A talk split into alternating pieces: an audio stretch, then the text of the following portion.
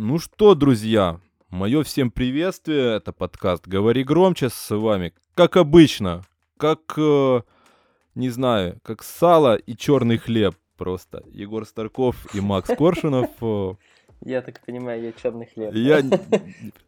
Ну, ты черный хлеб, ты, ты афроамериканский хлеб. Ну, я, я, я могу про это шутить, я, я из-под Киева, из, из Броваров. Ладно, ладно, неожиданно. Мне можно, мне можно это говорить. А, в общем-то, друзья, это подкаст, как я уже сказал, «Говори громче». И сегодня, вы, наверное, уже поняли это из названия, мы будем говорить про команды, которые нас разочаровали в этом сезоне. Ну, может быть, нас, может, своих болельщиков, может, в принципе, сторонних каких-то зрителей. И выносим за скобки нашу с Максом команду, которая в основном разочаровывает регулярностью выходов в эфир. Но есть еще, кроме нас, замечательные команды в эн би эй, которые выступают на сегодняшний день ниже своих возможностей и ожиданий. И есть ряд причин, по которым они так заваливаются, о которых мы сегодня постараемся поговорить. Где-то больше, где-то меньше этих причин, соответственно, по кому-то будет больше, по кому-то меньше. Поэтому, думаю, нет смысла тянуть с этим долго. И мы, наверное, начнем с команды, которой многие предрекали борьбу за плей-офф, попадание в плей-офф, потому что как бы это Восток. Она провела хорошее достаточно, во всяком случае, не хорошее, как бы это правильно выразиться, достаточно яркое и громкое межсезонье. Она подписывала людей на кучу денег, вложилась кучей денег в старость некоторых баскетболистов. Это, конечно же, Атланта с Треем Янгом, который должен был уже начать э, доминировать над Востоком, потому что, ну, это же Восток, в конце концов, почему бы, собственно, и нет. Э, тем более вернулся, вернулся, как сказать, вернулся, наконец-то появился на паркете Клинт Капелла в этом сезоне. Соответственно, почему бы, почему бы, почему бы не выстрелить, да вот не выстрелила. Да и, в принципе, мы, наверное, не в лучшее время записываем этот подкаст, потому что на, сего... на момент записи вот этих моих слов у Атланты пять побед подряд, э, и уже около пятьдесят процентов побед, они там на границе плей-офф, как раз вроде бы борьба-то за плей-офф э, в самом разгаре, но при этом, наверное, в хороших командах посреди сезона тренеров не меняют. И, собственно, если бы не вот этот коротенький отрезок, уже там отчасти с Пирсом, отчасти с Макмилланом, все-таки, наверное, мы бы говорили про то, что это большое-большое разочарование, поэтому без двух недель это разочарование, можно так сказать. И у этого разочарования есть достаточно много причин, но вот как ты считаешь, какая главная, Макс? Ой, прям хорошее такое вступление, на самом деле. Я вот только хотел добавить, что да, у них пять побед подряд, но два последних над многострадальными Сакраменто, которых я бесконечно люблю, и Кливлендом, mm. который ну, отлично начал сезон, но провалился, и давай к Атланте. Ой, ну, наверное, для меня м- самое сложное, что виделось в схеме Шленка, который, ну, вот, строит свою команду по образцу Golden State, это ни для кого не секрет, он сам говорил, что использует их модель построения команды, это то, что строить команду вокруг Стефена Карри и Трея Янга, это две разные вещи. Ну, начнем с банальных вещей того, что Стеф Карри играет без мяча божественно, он даже не главный разыгрывающий болхендер в своей команде, а Трей Янг не умеет играть без мяча.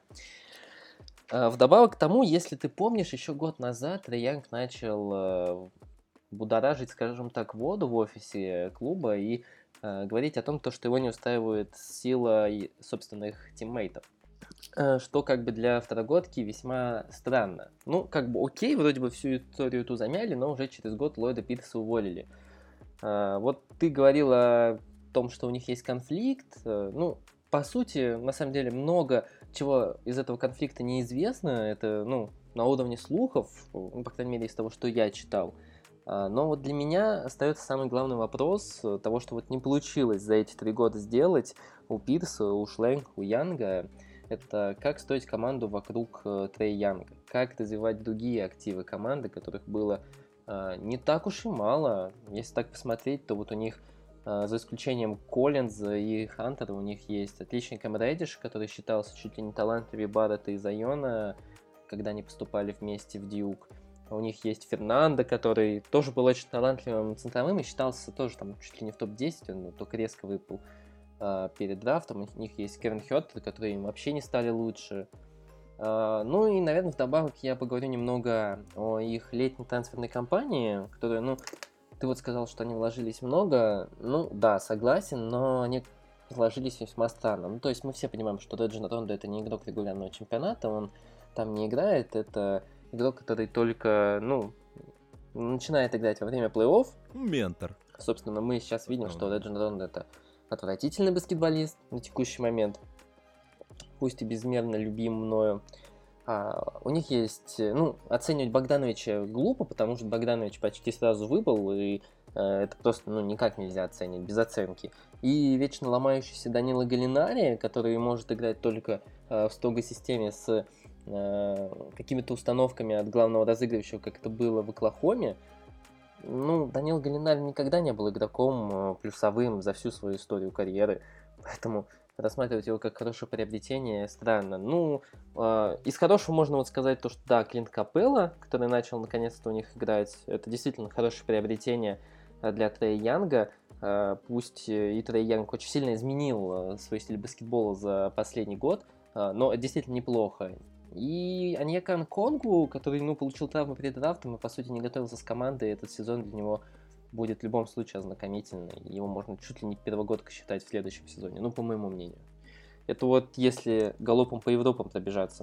Ну, смотри, давай я сейчас буду немножечко адвокатом. Ну, как сказать адвокатом? Я просто поговорю со своей колокольни о других проблемах, какие мне кажутся. Потому что я на самом-то деле, да, да наверное, не секрет ни для кого, что э, нахожусь скорее в лагере Трея Янга.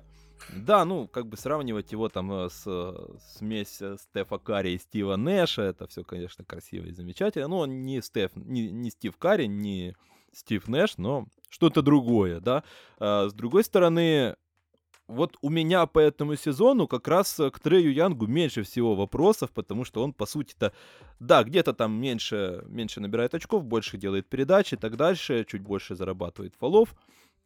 Но, в общем-то и целом, по уровню своей игры он остался как минимум на том же уровне, который еще и в прошлом сезоне был весьма неплох. И вроде бы как, э, если там влезать в какую-то более глубокую статистику, то даже получше стал гораздо э, по эффективности своей. Но это дело десятое. Тут как бы есть несколько факторов, которые, как мне кажется, тоже являются более доминантными э, в данной ситуации над э, проблемой, назовем это так, Трея Янга. Во-первых, да, Ллойд Пирс потерял работу, как мне кажется, именно, да, из-за потери коммуникации, потери раздевалки, как это обычно говорится в таких случаях. Потому что из того, что вот я читал, э, вроде как вот по тем же слухам, которым, ну, сейчас уже, наверное, нет смысла не верить, потому что сам факт увольнения Пирса, он как бы подтверждает, наверное, все эти домыслы и, и, и слухи. В принципе, молодые игроки и многие, в принципе, игроки команды еще в прошлом сезоне под... заходили к Ллойду Пирсу через Криса Джента, через помощника. То есть еще в прошлом сезоне они потеряли где-то, кстати, контакт, да, с главным тренером. Крис Джент — это тренер, который отвечает за подростковую составляющую Атланты, который в начале карьеры работал с Леброном Джеймсом, Леброном Джеймсом над его броском в Кливленде. Да, да, да, вот, кстати, да. Кстати, неплохо и работает он в Атланте, да, не да. первый год, судя по прогрессу некоторых ребят именно в бросковой части, не говорим про остальные, только про его парафию. Но, в общем-то, и целом, в данной ситуации именно Крис Джент внезапно выступает неким коммуницирующим звеном между тренером и командой, что, естественно, нездорово. А с другой стороны, соответственно, если даже... Вот э, такой человек, как Шленк, который работал с э, Ллойдом Пирсом когда-то вместе в Golden State, откуда они, собственно, и притащили эту модель. Ну, как говорится, тихо спиздил и ушел, называется, нашел. Э, поэтому, если даже он дошел до того, что нужно такие увольнять, значит, накопилось уже, как говорится, этот гнойник нужно было вскрывать. И я не знаю, винить ли здесь э, токсичность Трея Янга, и судя по тому, что там команда к нему подключилась, всех остальных ребят, либо же говорить о том, что Ллойд Пирс мог бы где-то быть э, более успешным и у- больше времени уделять работе с эго, потому что, ну, по сути, Трей Янг еще в прошлом сезоне поехал на матч всех звезд, заслуженно, не заслуженно, это вопрос десятый, но, тем не менее, в ранг определенных звезд он вошел, с эго которого нужно бы уже работать, хочешь не хочешь, как говорится. Ну, ну либо идти вот в прямую конфронтацию, которая закончится, как говорится, либо я, либо он, ну, не вы, ты ж не выкинешь Трея Янга из команды, правильно? Поэтому для тренера это как бы очевидные вопросы, очевидная проблема, которую Ллойд Пирс, судя по всему, не решил. Но даже если говорить о его успехах, которые отчасти, можно там сказать, есть в этом сезоне, некоторый прогресс, то они-то, в принципе, есть. Проблема в том, что они не могут собрать команду, по сути. То есть все эти люди, которые пришли лет, летом, в межсезонье. Прошел сезон, и я до сих пор межсезонье называю летом. Ну, привычка. Плевать. Так вот, пришли эти все люди, и они... Один играет, другой выпадает. Де Андре Хантер — это просто открытие этого сезона было на старте. Человек сумасшедшим образом прибавил и в защите, и в атаке, и, в принципе, и стал самостоятельной более-менее опцией. Но он вылетел. Как раз э, начал сезон, но вылетел Богданович. Вылетел в начале сезона, потом вернулся к Галлинари. Э, сейчас вылетел Кэм Реддиш, но как бы слава богу, что он вылетел. Судя по его игре в этом сезоне и по качеству его игры. То есть все эти люди, по сути, не могут никак собраться воедино, поэтому я не могу с уверенностью сказать, что Ллойд Пирс мог с полной уверенностью, там, вот, провалился он, по сути, даже не в игровых параметрах, потому что для любого другого тренера, наверное, в такой ситуации, ну, даже если говорить про того же, не знаю, Фреда Хойберга, которому четыре года тянули, пока, наконец, хоть как-нибудь он таки дотянет э, и соберет в кучу всю свою команду в Чикаго, ему давали долго, много времени. Вот э, как раз сейчас ему не дали времени. В основном, я, я считаю, именно по причинам не баскетбольным, не сугубо игровым, а сколько по причине вот потери контакта с командой. И уже не важно, как бы собрал он, пробовал он с полным составом что-то достичь, не пробовал, были успехи, не были успехи. Сейчас э, попытается это сделать... Э, Макмиллан, который, по сути, просто добротный челик, который умеет не, не рушить то, что работает, и, в принципе, допилить просто где-то до того, чтобы это просто не мешало и приносило какой-никакой не результат. Не могу не влететь ну, с двумя вещами. Ну, первая да, вещь, да, да вот. Я писал, кстати, на канале отчасти про то, что ты сказал, что действительно они не могут сыграться одним составом, это факт. И здесь вот, ну, я еще тогда писал, что у меня на самом деле больше гораздо вопросов к Шленку, чем к Ллойду Пирсу. Ну, то есть, Пирс, скажем так, это очень средне, его можно оценивать, его карьеру в, в Атланте. Он не был ни хорошим тренером, ни плохим. Кто-то прогрессировал, кто-то нет. Но действительно, вот если брать этот сезон, то его состав воедино не собирался полноценно практически ни разу. Ну, это факт. К Шленку у меня гораздо больше вопросов, я их уже озвучил, и по поводу того, как он собирал состав в межсезонье, тут, ну, действительно, гораздо больше нюансов, которые, ну, за которые можно э, зацепиться. И вот ты сказал про Макмиллана, что он средний тренер, я вот здесь поспорю, ну, просто добротный челик, я здесь с тобой поспорю, потому что Макмиллан, несмотря на то, что, может быть, он не величайший стратег и тактик, он умеет делать команды боевитыми, что было в Индиане, и я, честно говоря, до сих пор не очень понимаю вот увольнение Индианы, когда Индиана уволила а, Макмиллана, тренер действительно-то, ну, опять же, не великий тактик, не величайший психолог, но весьма отличный специалист по тому, чтобы сделать из текущего состава, который у тебя есть, который у тебя имеется, добротный коллектив, который, ну, будет а, весьма въедаться в плей-офф ну, почти да. в любую команду. Не, я как бы не то, что, не поймите меня неверно, я не говорю, что там средний. В, в моем концов, понимании средний в эн би эй это очень хороший уровень. В конце концов, ну то есть естественно, да, поэтому как бы уже за это можно его поместить в ранг выше среднего, ладно, пускай будет так.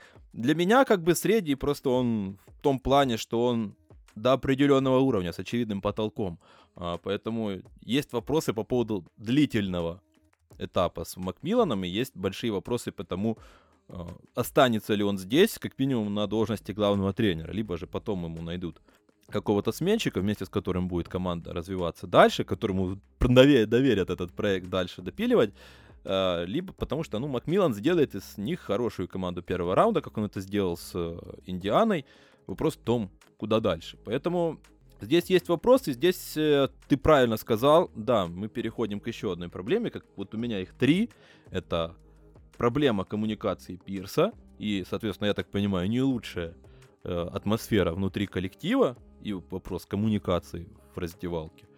Вторая проблема, это, конечно же, самое очевидное, это невозможность собрать состав в целом. И третья проблема, конечно же, это вот Шленк, которому есть вопросы и по комплектации. Окей, я готов сказать, что вот тут я готов дать ему время. Он, у него, в принципе, конф, конфликтов, я так понимаю, со Стефом, о, со Стефом Карри, оговорка по Фрейду, с Треем Янгом, естественно, нету. Поэтому, как бы, в его случае, возможно, и есть смысл подождать и посмотреть, когда все это соберется. Если они заползут в плей-офф, как там себя проявит Рэйджон Рондо, окупит он свои семь с половиной миллионов в год пенсии, либо не окупит, и так дальше. Поэтому тут, как вот, бы, есть резон дождаться. Вот тут... М? Мне, на самом деле, очень сложно здесь согласиться, я объясню, почему. Для меня вот пример последнего десятилетия, наверное, вот самый такой очевидный, это был Феникс Санс, которые тоже вот драфтовали, у них тоже была какая-то своя идея, они там, ну, пытались просто подписывать, ну, самых лучших игроков, которые получали на драфте, ну, в своей позиции, ну, как они думали, по крайней мере, по их мнению.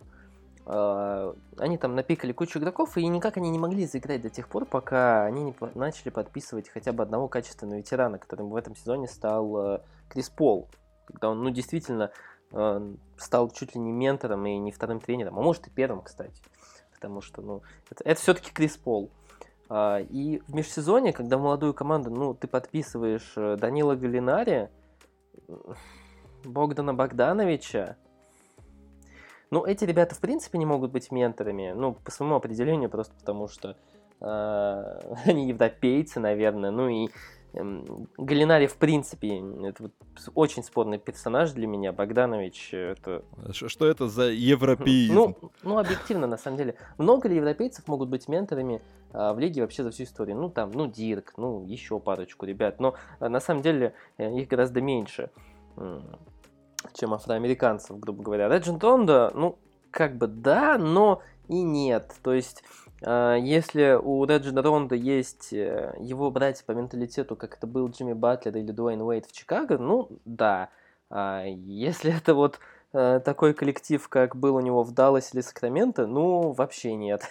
Поэтому э, рассчитывать на Рэджона Рондо как э, на ментора в этом сезоне очень сложно. Соломон Хилл, который похож на Робинзона Круза, Ну, ну, ладно, ну, прикольно, что он появился, и все думали, что он, как и знаешь, легенда про Файзулина, футболиста Зенита, который вроде умер, а вроде и нет. Поэтому, ну, и про Соломона Хилла, как-то говорить здесь, даже не нужно, наверное. Я, кстати, удивился, что ему только двадцать девять, да, тоже, кстати, на, на начало ну, сезона понятно. Было. Я думаю, он уже такой... Ветеранище, ветеранище. Нет, я с тобой вот. соглашусь тут в этом плане. Да, и вопрос комплектации команды у меня на самом деле очень сильно стоит, потому что, ну, сейчас мы будем еще смотреть, как, что будет с Джоном Коллинзом, как Шленк сможет выйти из этой ситуации. Очевидно, что вроде бы он не входит в планы Атланты, ну, возможно, входит, но не за такие деньги. Поэтому посмотрим, как он будет выкручиваться. Пока что мне даже и... его драфт-политика, ну, скажем так, она весьма неоднозначна, потому что его пики не всегда себя оправдывают. Ну, некоторые действительно неплохие, некоторые пока что под большим вопросом. Ну да, я тут с тобой соглашусь, на сегодняшний момент к нему есть вопросы, и вот как раз это одна из причин, да, вот я как бы ни, нисколько его не оправдываю, я говорю о том, что, скорее всего, в его случае есть смысл еще дождаться того момента, когда все они соберутся, и, может быть, это действительно, если они заедут на финише, там, всех соберут в компании, в первую очередь, того же Хантера. Если они таки заедут в плей-офф, ну, то есть, это будет, как бы, промежуточный прогресс. Э, окей. И, как бы, в принципе, в плей-офф заехали, в плей-офф хотели, в плей-офф попали. А, с другой стороны, вот есть, наверное, несколько и здесь подпунктов, потому что первый подпункт — это Джон Коллинз и решение его судьбы, потому что сейчас очевидно, наверное, что его попытаются согнать вместе с кем-то, с условным Тони Снеллом, у которого двенадцать лимонов, и получить взамен кого-то, кто может усилить эту команду прямо сейчас, потому что очевидно, что Трею Янгу не нужен сейчас еще один молодой игрок, которого ты будешь развивать три года, на которого он будет смотреть еще три года и думать о том, как Лука Дончич набирает восемь миллионов голосов на матче всех звезд, условно.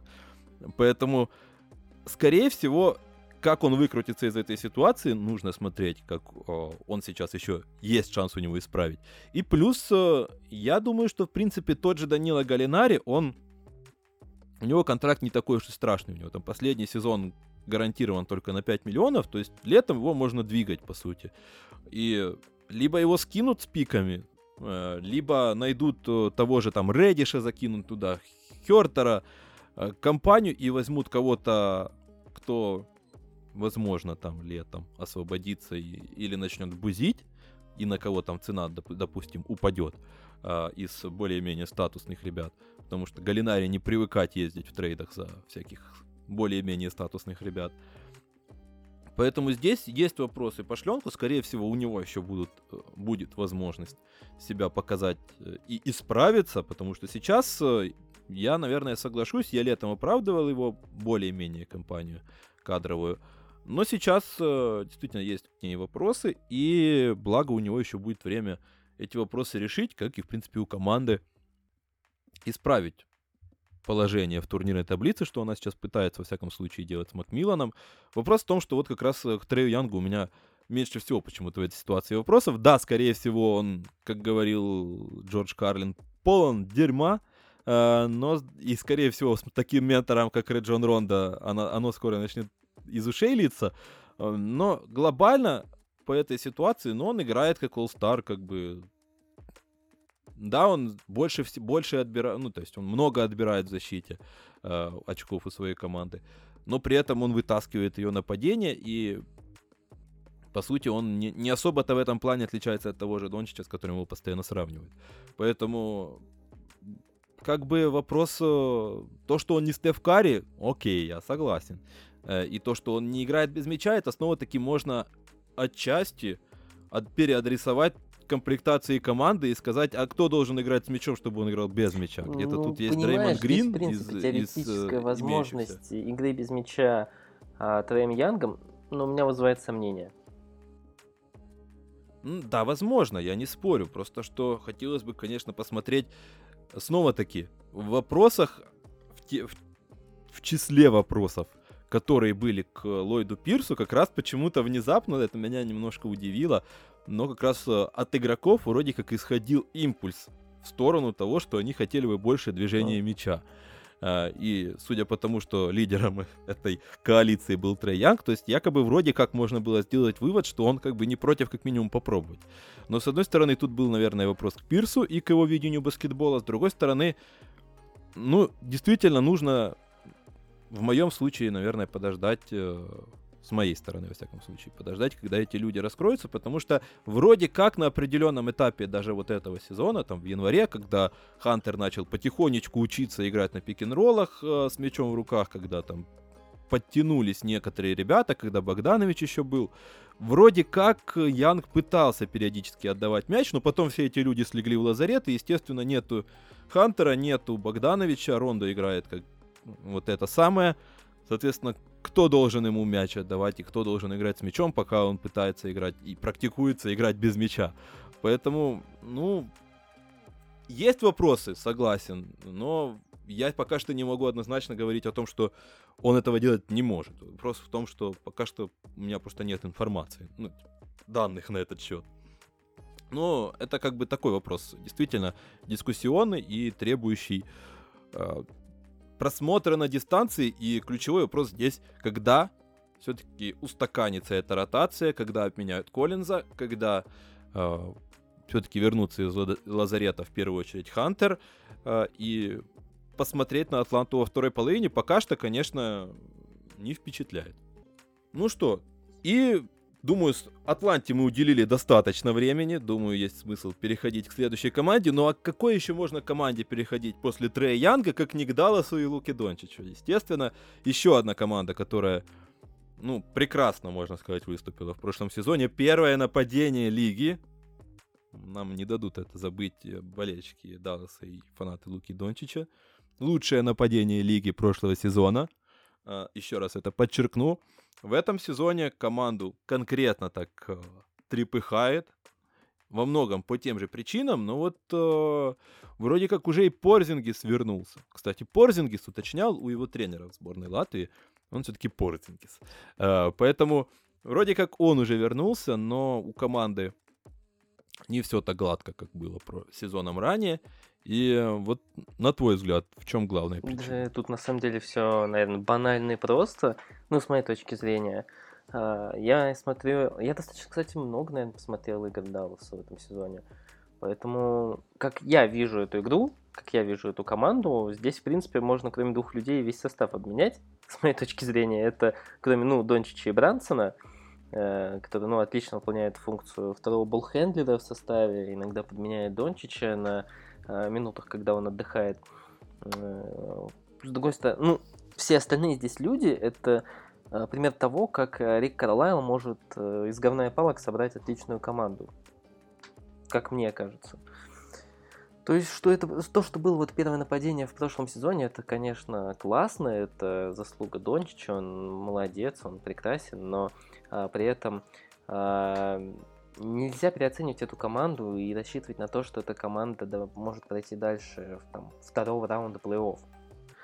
То есть, один Дончич, он не сможет вытащить игру, он а, бесконечно прекрасен, иногда даже в клатче бывает, но мы все понимаем, что он начало сезона откровенно завалил, и начало Даллас проваливал именно из-за него.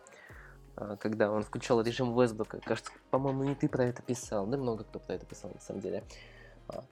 Да, было так. Вот. Потом вот появился Порзингис, все... Порзингис, как ты сказал. Классно, наверное, от него еще все ждут какого-то прогресса, что он станет тем самым единорогом, самым главным поколения. Но при этом... Я, наверное, повторюсь, что Порзингис — это для меня, наверное, главный твин от современного баскетбола. Человек, который застрял между позиций, который не может играть центрового, но при этом он должен играть центрового. Не очень хочет играть даже тяжелого форварда, но по факту он вроде бы тяжелый форвард, но с опциями легкого форварда. В общем, все это выглядит весьма как-то несуразно, по, по моему мнению. И если Порзингиса можно куда-то двигать, то, по мне, его ценность на рынке э, сейчас не выше, чем у условного Джона Коллинза, который хотя бы э, здоровый и э, точно в долгосрочной перспективе сможет привести больше игр, чем э, латыш. Ну, Тим Хард...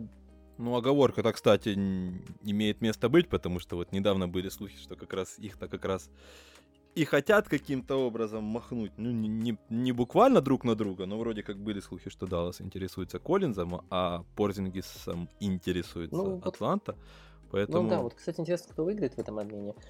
Тим Хардуэй и Джош Ричардсон, это прекрасно, что из них сделал Рик Карлайл. Это действительно, наверное, их максимум. И когда их обменяют, они никогда не смогут играть на таком уровне. Ну, по объективным причинам, потому что Джош Ричардсон вроде бы умеет на площадке все, а вроде бы больше как ничего.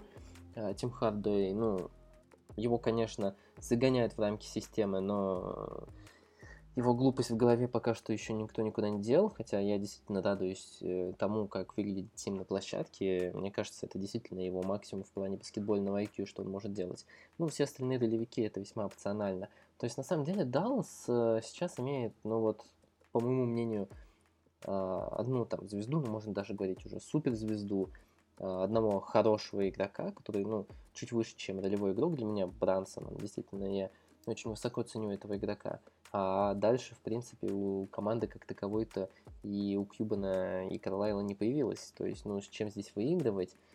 Быть командой первого-второго уровня максимум раунда плей-офф можно, но с чем здесь выигрывать нет. То есть, наверное, наши ожидания были слишком завышены перед сезоном. И Даллас сейчас находится там, где он и должен быть. Ну, слушай, не могу не согласиться отчасти.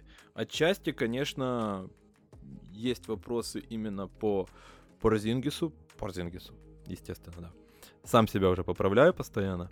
Да, короче, поэтому вот Кристапсу. Есть по нему вопросы. Основной вопрос, конечно же, в его здоровье заключается и, и в зависимости его...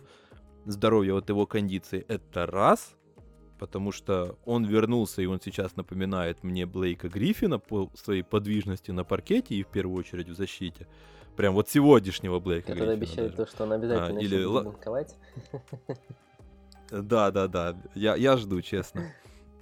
Ну, как бы, ходили слухи, что данковать-то он может, он просто не хочет потом карьеру закончить после первого же данка. Но, в общем-то и целом, по сути, из того, что я видел, Порзингис в защите сейчас играет как как Ламаркус Олдридж или Блейк Гриффин современного да, образца по, по уровню подвижности. Ему двадцать пять. А? Да, да, да, вот я, я к этому веду, даже, по-моему, не двадцать пять, а двадцать четыре, не, не, двадцать пять, если я не ошибаюсь. двадцать пять. Да, двадцать пять, прошу прощения. Да, двадцать пять лет ему. И тут, конечно же, вопрос в том, временно ли это а, из-за того, что он, у него была скомканная подготовка к сезону, он вкатился, по сути, на ходу, и это только временно, а, он постепенно наберет форму. А, либо это, во-первых, он, в принципе, не может играть весь сезон, потому что мы так пока что и не получили ответа на этот вопрос. Либо, опять-таки, он может ли он после этого выходить и играть на двух сторонах площадки. Потому что прямо сейчас, ну, то есть и по ходу сезона, и, по сути, по последним матчам, наличие Порзингиса на паркете — это прям сразу минус в защите намного, потому что у него по сезону разница между с ним и без него на паркете плюс десять. То есть, когда он уходит, по сути, там на десять очков, по сути, увеличивается защитный рейтинг. И, это, и эта динамика только увеличивается. То есть, это, это не какая-то момент с набором формы.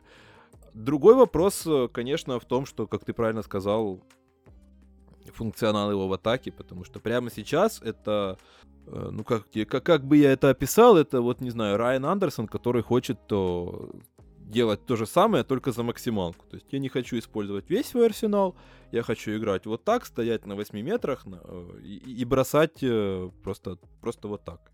И за это получать максималку. И, и играть в защите примерно так же, как Райан Андерсон. Поэтому как бы, ну, это слегка несоответствие, меня тоже раздражает. Ну ладно, хрен с ним, с Порзингисом. Вот, кстати, интересный момент, что с ним будут делать, попытаются ли его действительно обменять. Понятное дело, что слухам верить нельзя, но никто не поверит в слухи про то, что Лейкерс рассматривают вариант с обменом Леброна Джеймса. Или Golden State ищут покупателей на Стефа Карри, потому что это тупо. Слухи не появляются там, где нет для этого почвы. Поэтому, соответственно, Кристапс Порзингис и Даллас дают для этого почву. Ну и, соответственно, поэтому я не вижу смысла, как минимум, не брать во внимание наличие таких слухов, как вариант того, что не все, как минимум, в порядке. Другой вопрос, конечно же, как мне кажется, весьма любопытный, заключается в том, что вот по ходу этого сезона, буквально месяц назад, достигла пика, наверное, одна неприятная история с нытьем Луки Дончича. Про то, что он много разговаривает с судьями, про то, что он сильно много себе позволяет. Даже он высказался вот как раз примерно месяц назад, именно он еще поговорил, проговорил то, что отчасти да, возможно, окей, такое есть. И с тех пор, что самое интересное, он резко упал по количеству штрафных за игру. То есть вот у него было до этого порядка девять за игру. С момента вот последний месяц у него хорошо, если шесть, и, он, и эта цифра уменьшается.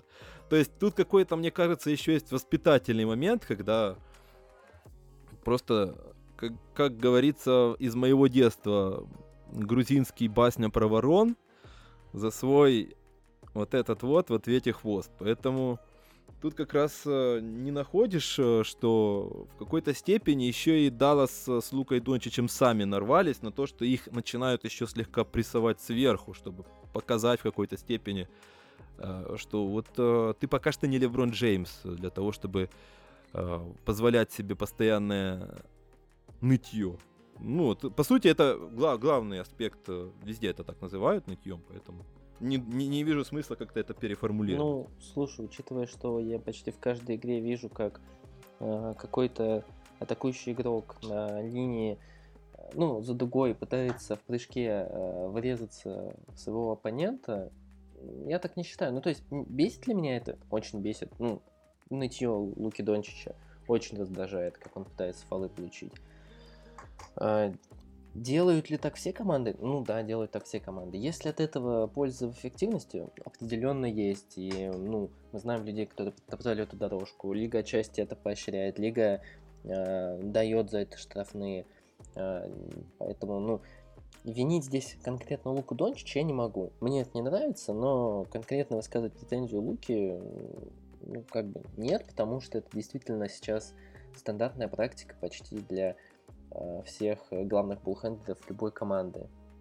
Ну, там, за исключением совсем которые, игроков, которые не умеют забрать штрафные, как там Дело. Э, ну, ну, ты понял, кого я имею в виду. Дело, там, Дэймонд Грин, которые, ну, ну я понял, да. не умеют э, обыгрывать на первом шаге либо бросать. А, поэтому, ну, не нравится, но это объективная практика во всей сейчас лиге. Нет, знаешь, я как раз не то, что даже не нравится, я тоже при... согласен с тем, что это как раз-таки must-have для любого, наверное, игрока, который сейчас претендует на то, чтобы набирать даже двадцать очков, не говоря уже о том, чтобы двадцать пять тридцать. Тут спору нет вообще, в принципе, ты должен уметь это делать. Это вопросы там, к Тейтуму Брауну, который только учится это делать, и которым бы нужно уже показывать прогресс в этом отношении. Тут вопрос именно как раз э, в том, что, во-первых, меня бесят болельщики и фанаты Дончича, которые э, готовы смешивать с грязью Трея Янга за то, что он подставляет спину, но при этом весь арсенал Джеймса Хардена в исполнении Луки Дончича просто черный, черный экран пелена. Э, но при этом тут как раз вопрос в том, что никто столько не говорит, как Леброн Джеймс и как Лука Дончич. Вопрос только в том, что... Э, Если тебе дают пользоваться этим, но пользуйся. Молчи. И... Но, но молчи, ну да, все правильно. То есть э, ты должен работать с судьями. Работа с судьями — это не только постоянно на них их прессовать, потому что в определенный момент ты натыкаешься на обратную реакцию, и они начинают присвистывать в обратную сторону. Поэтому, мне кажется, вот как раз такой небольшой воспитательный момент э, происходит с Лукой Дончичем. Не берусь э, судить, но судя по вот таким вот э, моментам, что-то такое есть, и поэтому, мне кажется, это еще аукнется команде. Тут нужно просто немножко успокоиться, благо он э, вот как раз в, последний, в последнем матче за то, что вся команда получила пять свистков за игру, пять штрафных, по-моему, даже, не пять свистков, в смысле, понятное дело, э, пять штрафных за игру она получ, э, получил Даллас, и это прям вот как раз подтверждение моих слов. Э, и как раз Лука Дончич сказал, что окей, Заткну... как говорится, заткнулся и стучу мячом. То есть я ничего не прокомментирую для того, чтобы не нарваться снова на штраф. И, видимо, до пацана дошло. И, скорее всего, интересно будет проследить просто мне лично, для, для себя, за тем, как будет развиваться эта история и как э, будет и вот эта кривая его штрафных э, двигаться в этом сезоне. А, но в остальном, да, в остальном э, я тут с тобой, наверное, соглашусь. Здесь у нас нет особых каких-то различий э, в видении ситуации. Нельзя игнорировать, конечно же, то, что у Далласа, по-моему, если я не ошибаюсь, то ли тринадцать, в тринадцати матчах, да, девять побед, четыре поражения с вот этой стартовой пятеркой, которую они планировали перед сезоном, с Ричардсоном, с Порзингисом, с Клебером, с Финни Смитом и с Дончичем. То есть, когда они собираются вместе, в принципе, да, в основном все в порядке, как говорится. Вот когда начинается рушиться эта иерархия, начинаются проблемы, потому что люди начинают двигаться на, ве... на ступеньку вверх, и, как ты правильно заметил, Тим Хардуэй прекрасен, и я вот, честно, всегда защищаю, когда заходит разговор про Тима Хардуэя-младшего, я его склонен защищать, когда его начинают пинать за то, что он один из главных виновников того, что происходит. Ну, как бы для меня нет, потому что он прекрасный игрок, в Далласе как раз это проявляется, когда ему дают четкую задачу и когда от него не требуют большего. Когда выпадают всякие Ричардсоны, Порзингисы и так дальше, он становится второй звездой, и от него такие, ну давай решай исходы матчей, и он такой... И вот, пожалуйста, Нью-Йорк Никс последних двух лет при Тиме Хардуэе, тридцать, очко... тридцать процентов с игры, минус пятнадцать, до свидания. То есть, поэтому...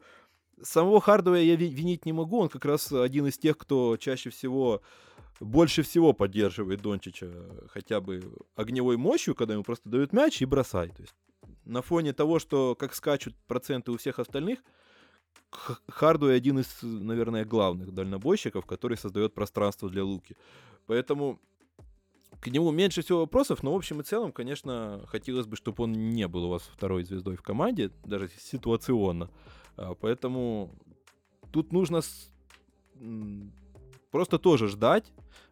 Другой вопрос, что вот ты веришь, что Кристапс Порзингис еще вернется в форму и будет играть, во-первых, весь сезон, во-вторых, играть на двух половинах площадки? Давай, давай так, давай разделим.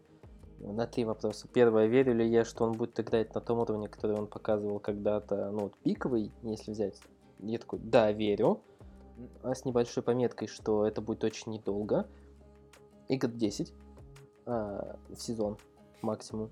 А, второй вопрос, это будет ли он играть на двух площадках. А, ну, нет, никогда он не станет ту-вэй игроком, потому что, ну, объективно, я не вижу, что... Я не помню даже примеров в истории вообще, за всю историю эн-бэ-а, когда человек, который терял хотя бы немного своей латеральной, ну, боковой подвижности, возвращал ее и а, при этом, ну, улучшал ее. Ну, действительно не помню.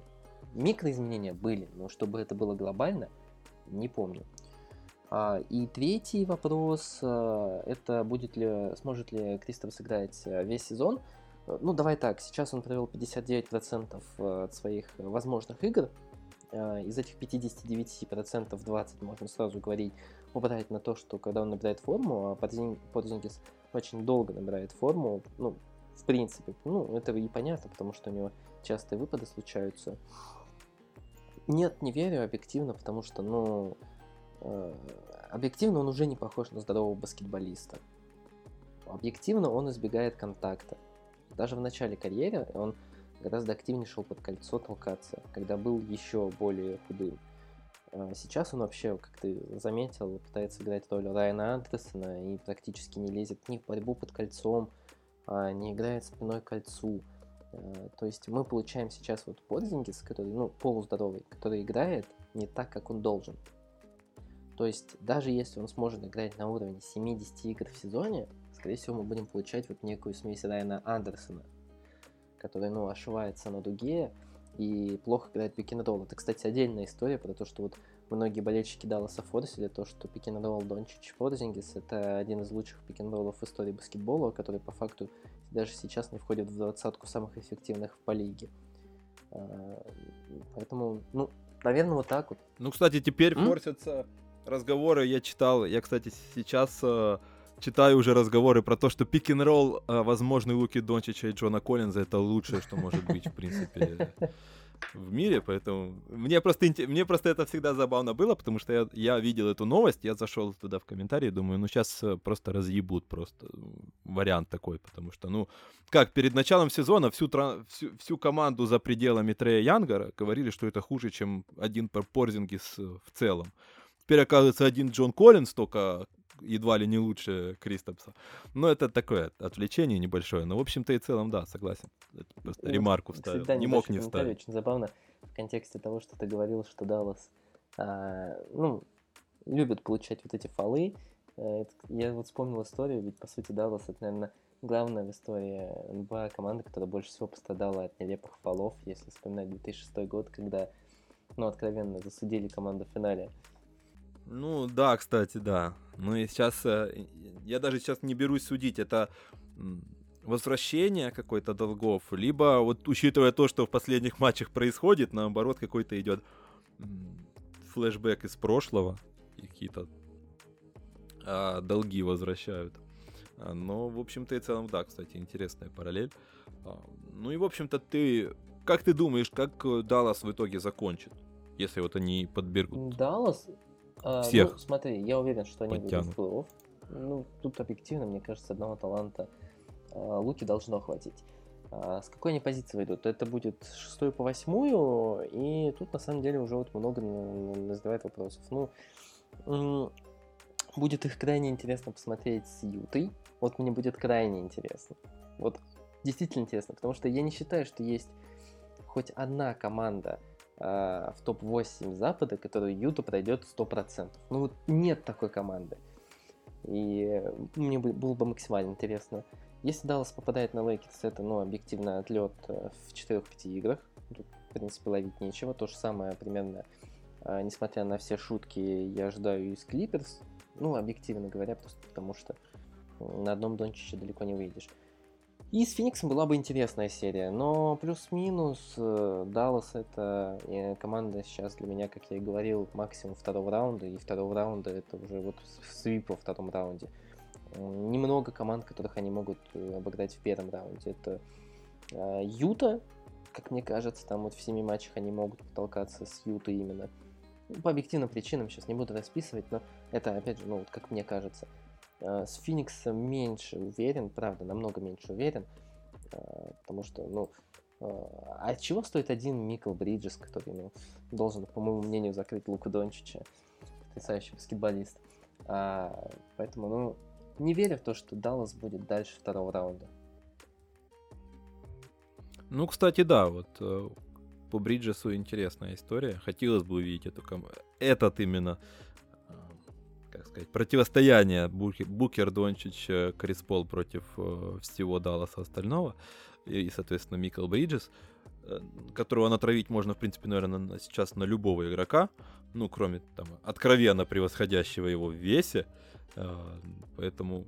Ну, это, это ладно, это уже Феникс, это немножко другая история. Сейчас я уйду в свою любимую парафию.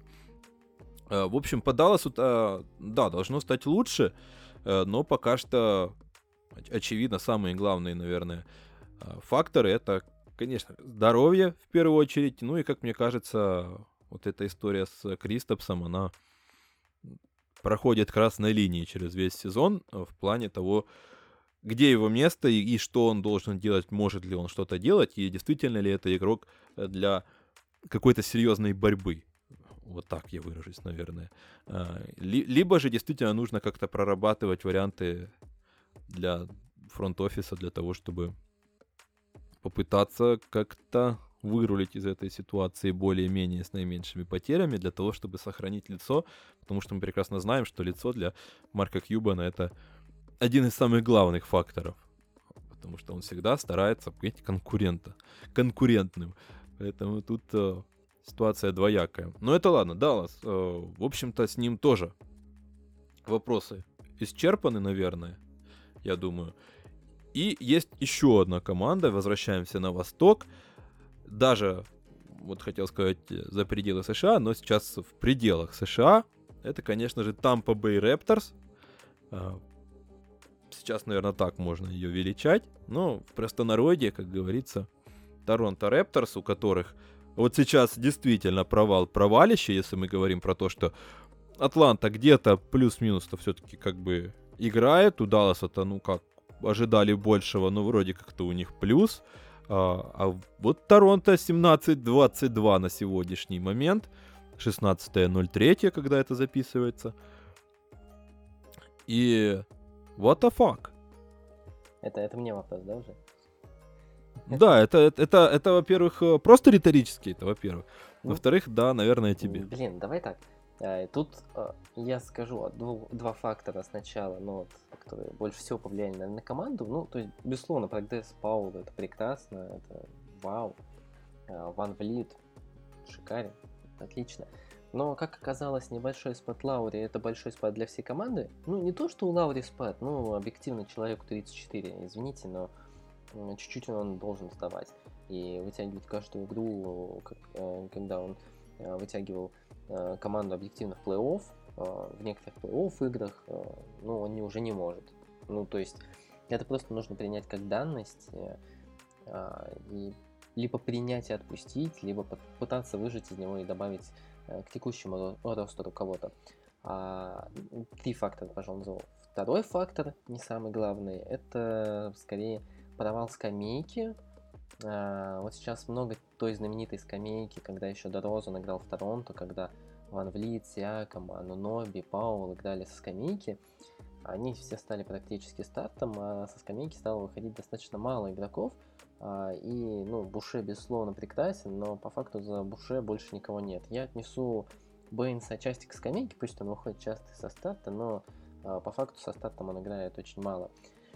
Uh, для меня Бэйнс — это одно из главных разочарований. К сожалению, он вообще пока что не может вписаться в Торонто, хотя, по идее, должен очень-очень неплохо там смотреться uh, за счет своей неуступчивости и умения растягивать площадку. Но, к сожалению, умение растягивать площадку он потерял почему-то за сезон. Больше на скамейке вообще никого нет.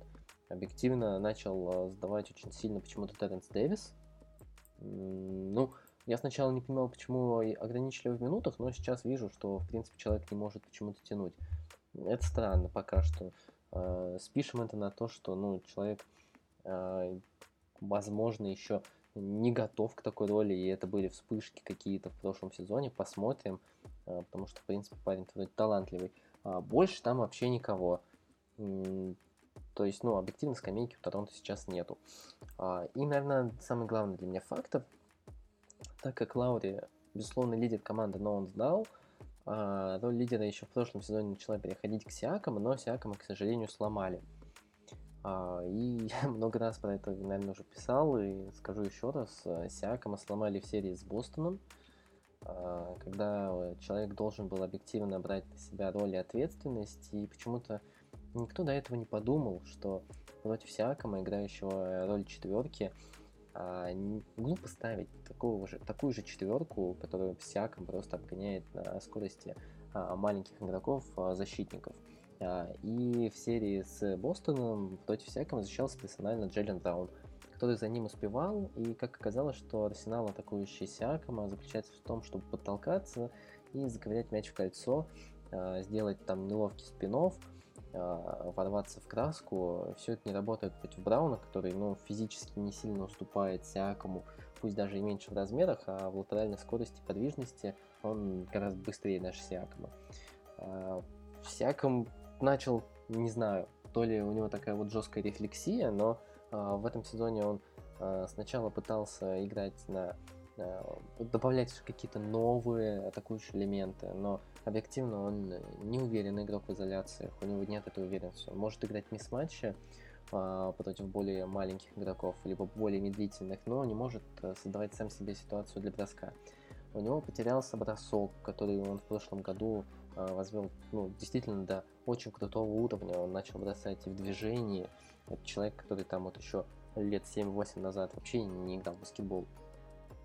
В семнадцатом он начал, получается, девять лет. девять лет назад он не играл, который приходил в лигу вообще без броска. В прошлом сезоне он кидал больше шести попыток с отличным процентом и делал это и в движении. Э, в этом сезоне он вообще потерял навыки. Торонто начало, начали, Торонто начали пытаться приспособиться к текущей ситуации. Они начали использовать Сиакама на, на роли центрового. А, иногда это было прикольно, но с другой стороны, э, Сиакам э, не может играть центрового по объективным причинам, потому что он не подходит ни габаритами, ни пониманием игры для этой роли. А, и в атаке он абсолютно теряется. Ну, то есть это вообще не его роль. А, он уже и не может не растягивать площадку, то есть, ну, очень странно у него ролик, когда его пытаются использовать как центрового. И вроде бы от этой практики то отказывается, то иногда Нёрс пытается опять это попробовать, но объективно у Торонто нет сочетания, в котором Сиакам чувствует себя органично. И сейчас он неплохо, конечно, защищается по-прежнему, но его роль в команде до сих пор непонятна. Куда ему двигаться, до сих пор непонятно. Уверенности в его игре нет. Нёрс пытался дать ему несколько концовок, чтобы Сиакам завершал сам. И Сиакам в итоге, я вот смотрел специально статистику, он худший клатчер в эн би эй на текущий момент, там, ну, с большим вообще отрывом. Поэтому объективно сейчас несколько прям, поражений пять-шесть можно записать только на Сиакама. Сейчас это не плюсовой игрок, в моем понимании, и ему, ну, действительно нужно куда-то двигаться. Он начал вроде бы больше давать передачи, но это скорее от безысходности и от ситуации, когда он не знает, что делать с мячом, чем от того, что он прогрессирует как плеймейкер.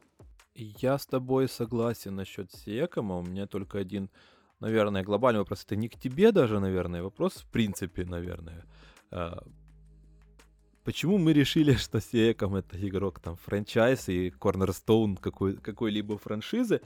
То есть, по сути, он, да, показал хороший прогресс, но, возможно, действительно, он не того калибра баскетболист, потому что он, да, поздно он выстрелил, и, скорее всего, у него есть какой-то вот этот поздний пик, но, по сути, ему двадцать семь лет, и как бы он, скорее всего, вряд ли станет уже сильно лучше для того, чтобы быть каким-то долгосрочным решением вопроса по первой опции. Он прекрасный игрок, как и, наверное, вся вот эта глобальная проблема сейчас Торонто, как мне кажется, в том, что их система, вот эта великолепная, чем-то напоминающая систему Сан-Антонио, как раз уперлась, наверное, кстати, в ту же проблему, что и у Сан-Антонио в итоге. Они прекрасно подготавливают игроков и они, по сути, всех людей, которые сейчас на первых ролях, как ты уже сам сказал, они их вырастили, по сути, сами, они их прогнали со, через свою скамейку, подогнали просто постепенно в старт, э, за исключением Кайла Лаури, наверное. То есть, да по нет, сути, они вырастили Лаури эту команду сами. Сказать. Ну, тоже, да, можно сказать, но если, да, тут немножко просто другая история, да, они его нашли со стороны, но, в общем-то, и целом, да, тоже, по сути, раскрылся он здесь. Но, в общем-то, и целом, они вот сейчас собрали хорошую команду, но, по сути, это все люди, которые, вот есть когда-то, я не помню, по-моему, это у Билла Симмонса было, вот эта проблема, когда-то был такой текст, проблема игроков, которую он назвал просто на уровень выше, то есть, когда человек сталкивается с ситуацией, когда вот он идеальная третья звезда, но становится внезапно второй и уже не тянет, либо, наоборот, вторая, которая внезапно становится ситуационно первой и оказывается, что это уже не туда. И вот как раз вот все эти ребята, они попали в похожую, как мне кажется, ситуацию, когда у вас нету человека, который должен быть вашим лидером, потому что Паскаль Сиакам — это скорее вспомогательный элемент звездный, можно, пускай так сформулирую. Да, он типа не ролевик, но типа он не столько э, не первая опция однозначно. То же самое и Фред Ванвлит, который тоже очень ограниченный баскетболист, который выбрасывает свои сумасшедшие по десять трёх за игру не от хорошей жизни, а потому что он в принципе больше иначе не умеет завершать. У него под кольцом реализация как по сути, худшая. Я, если не ошибаюсь, я смотрел, из всех людей, которые нормально ходят под кольцо, у него там тридцать пять процентов из-под, из-под дырки. Это, то есть человек просто не умеет заканчивать иначе, кроме как валить с броска. И хорошо, что если, если оно залетает под сорок процентов.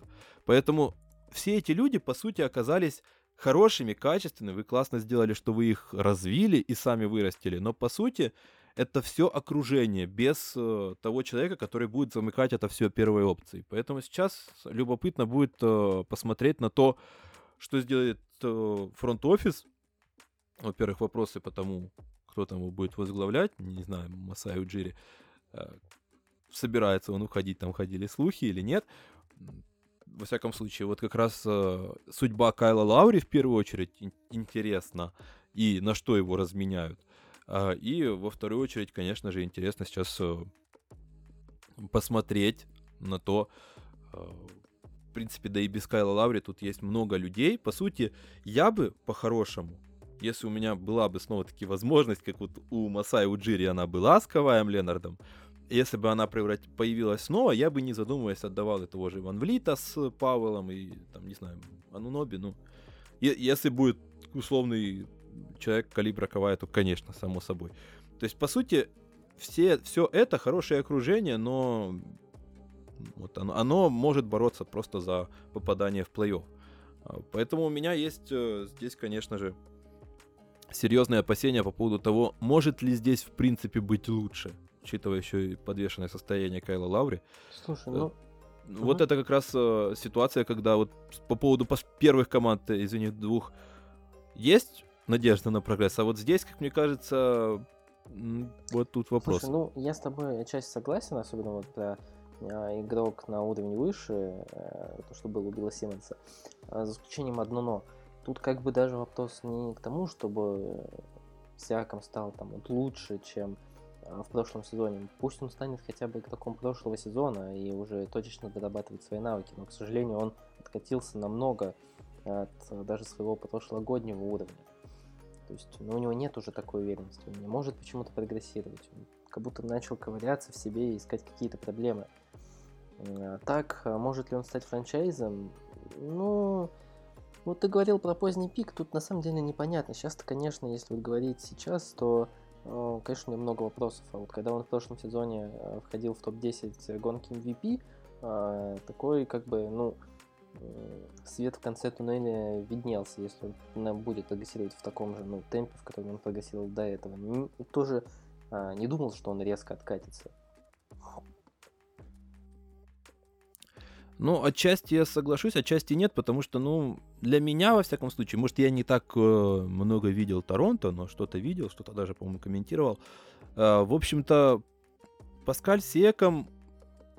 Возможно, да, в какой-то степени он потерял в первую очередь в уверенности, С другой стороны, по сути, он, да, чуть хуже, ну, хуже стал бросать. Он больше стал играть с мячом, потому что нет уже впереди большого, который будет вам раздавать, как это делал Марк Газоли. Соответственно, кто-то должен был это делать. В свою очередь, он слегка стал более разносторонним. С другой стороны, да, у него пропал бросок. Поэтому тут как бы плюс на минус. Глобально я не могу сказать, что он просто откатился вот очень-очень сильно. Он потерял в уверенности, да, и есть у меня к нему опасения, что вернется ли она. А с другой стороны, конечно, я не могу сказать, что он меня вот прям сильно разочаровал. Он играет плюс-минус на своем уровне, просто я его и раньше, наверное, потому что не сильно оценивал как человека в топ десять кандидатов на эм ви пи. Там скорее... Ну, это опять-таки мои сугубо какие-то впечатления от прошлого сезона. Там скорее была снова-таки система, которая маскировала где-то индивидуальный, индивидуальный уровень и выдавала чуть выше ожиданий. Поэтому сейчас как раз это часть проблемы. Паскаль Сиакам в какой-то степени, как мне кажется, это игрок, как я уже сказал, не совсем того уровня, чтобы быть первой опцией в любой ситуации и там... человеком, который будет вытаскивать в любой ситуации, в любом положении. А вот как раз э, во всем остальном, из-за того, что летом ушло несколько людей, которые э, занимали важные роли в ротации, ротация как раз покатилась вниз, и плюс, конечно же, добавим сюда то, что они там за несколько недель до, до начала сезона узнали, что переезжают в Тампу, э, что вся эта подготовка пошла коту под хвост, про ковидные протоколы, про выпадение людей. То есть у Торонто достаточно сложная ситуация была, в принципе, для того, чтобы собрать полностью состав и сыграться. Ну и, в общем-то, и целом это э, как раз продолжается по сегодняшний день. Ник Нерс, по сути, тасует этот состав. У него есть несколько человек железных, и во всех остальных он начинает либо играть, либо искать роли, им пер...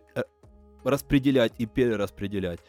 И плюс искать вот эту вот глубину, которая раньше вытаскивала команду, когда вот как раз мы вспоминали про это, все эти Ван Влиты, Сиакамы и Павелы выходили со скамейки и где-то подтаскивали в общем и целом.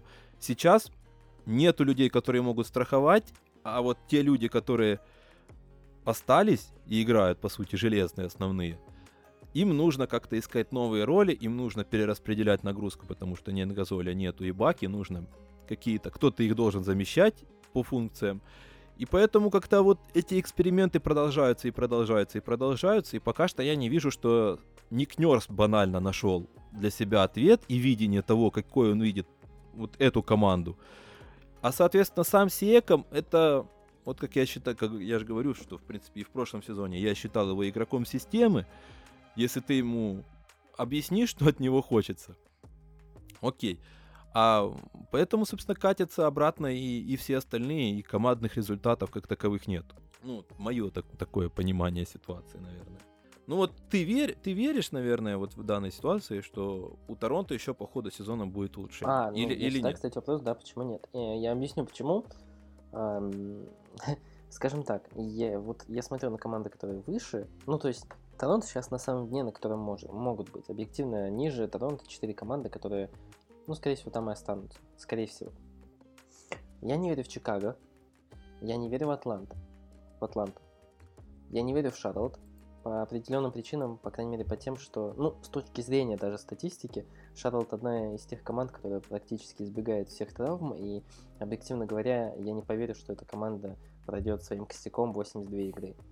Не верю просто. Ой, да ладно. Ламело Болл великолепно. Что ты? Скажи еще, что ты не веришь не в секте нашего великого Ламело Болла, спасителя. Конечно, прекрасен, это безусловно.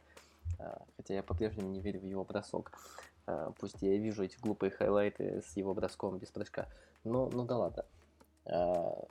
И вот как минимум я сейчас назвал ну, три команды, за счет которых Торонто может подняться на восьмую позицию. Есть еще Индиана и Никс, тоже ну, такие неоднозначные команды. Потом, да, я вполне верю. Почему я еще верю? Потому что э, начнем с того, что офис Торонто все-таки один из лучших офисов э, в лиге. И до дедлайна, мне кажется, они все-таки смогут что-то придумать. Есть слухи про Тристана Томпсона. Не то, что Тристан Томпсон — это э, бог есть какая-то помощь. А, с другой стороны, учитывая текущую скамейку Торонто, может быть, даже и Тристан Томпсон — это кое-какая допомощь. А, и, возможно, они, конечно, хотели бы найти более вот пасующего центрового. Про то, что ты говорил ранее, что им не хватает этого в атаке. Тут все труднее, но я верю, что О Джи может еще удивить. Ну и еще. Ну, ну, да, здесь и... то, что у них прекрасный да, офис, да. да. Поэтому я думаю, Торонто еще усилится по ходу сезона. Они уже ищут кого-то из G-лиги, подписывают некоторых игроков. Поэтому, ну, посмотрим. То, что они могут залететь с восьмого места в плей-офф, я верю, честно скажу. Они проигрывают там всего три игры. На дистанции, которая еще осталась, половина сезона, это, ну, вообще ничего. Ну, в какой-то степени, да. Вот, кстати, про Raptors, как там они, девяносто шесть или девятьсот пять э, в этом в G-лиге их фарм, конечно же, легендарный, который выпустил уже столько звезд, можно сказать, локальных. Но, конечно, да, вот там Эллинсона сейчас подтянули оттуда. Ну, Эллинсон, конечно, так себе открытие, потому что чувак ковыряется по лиге уже много лет. Ну, одно дело ковыряться. Но вопрос в том, что, конечно, да, возможно... Ну да, да, да, как раз это же касается, наверное, там и Элизи Джонсона, который тоже там неплохо выглядит. Ну и, конечно же, легендарного Ника Стаускаса, не будем забывать про такую легенду, которая там зажигает в фарме. Ну, в общем-то и в целом я, конечно, больше рассчитываю вот на Малакая Флина, там, да, на Джейлена Харриса. Я тоже. На людей, которых они надрафтовали, соответственно, и сейчас прогоняют через э, фарм. Поэтому, возможно, да, возможно, будет лучше. Другой вопрос, что я не совсем верю в то, что вот глобально на дистанции э, у этой команды будет прогресс. Потому что мне кажется, что все это ограниченные ребята, которые уперлись где-то в свой потолок и нуждаются для, в том, чтобы у них был кто-то, кто бы, вокруг которого бы они строились. А как раз выходить кто-то вперед, делать первый шаг и говорить «я Спартак».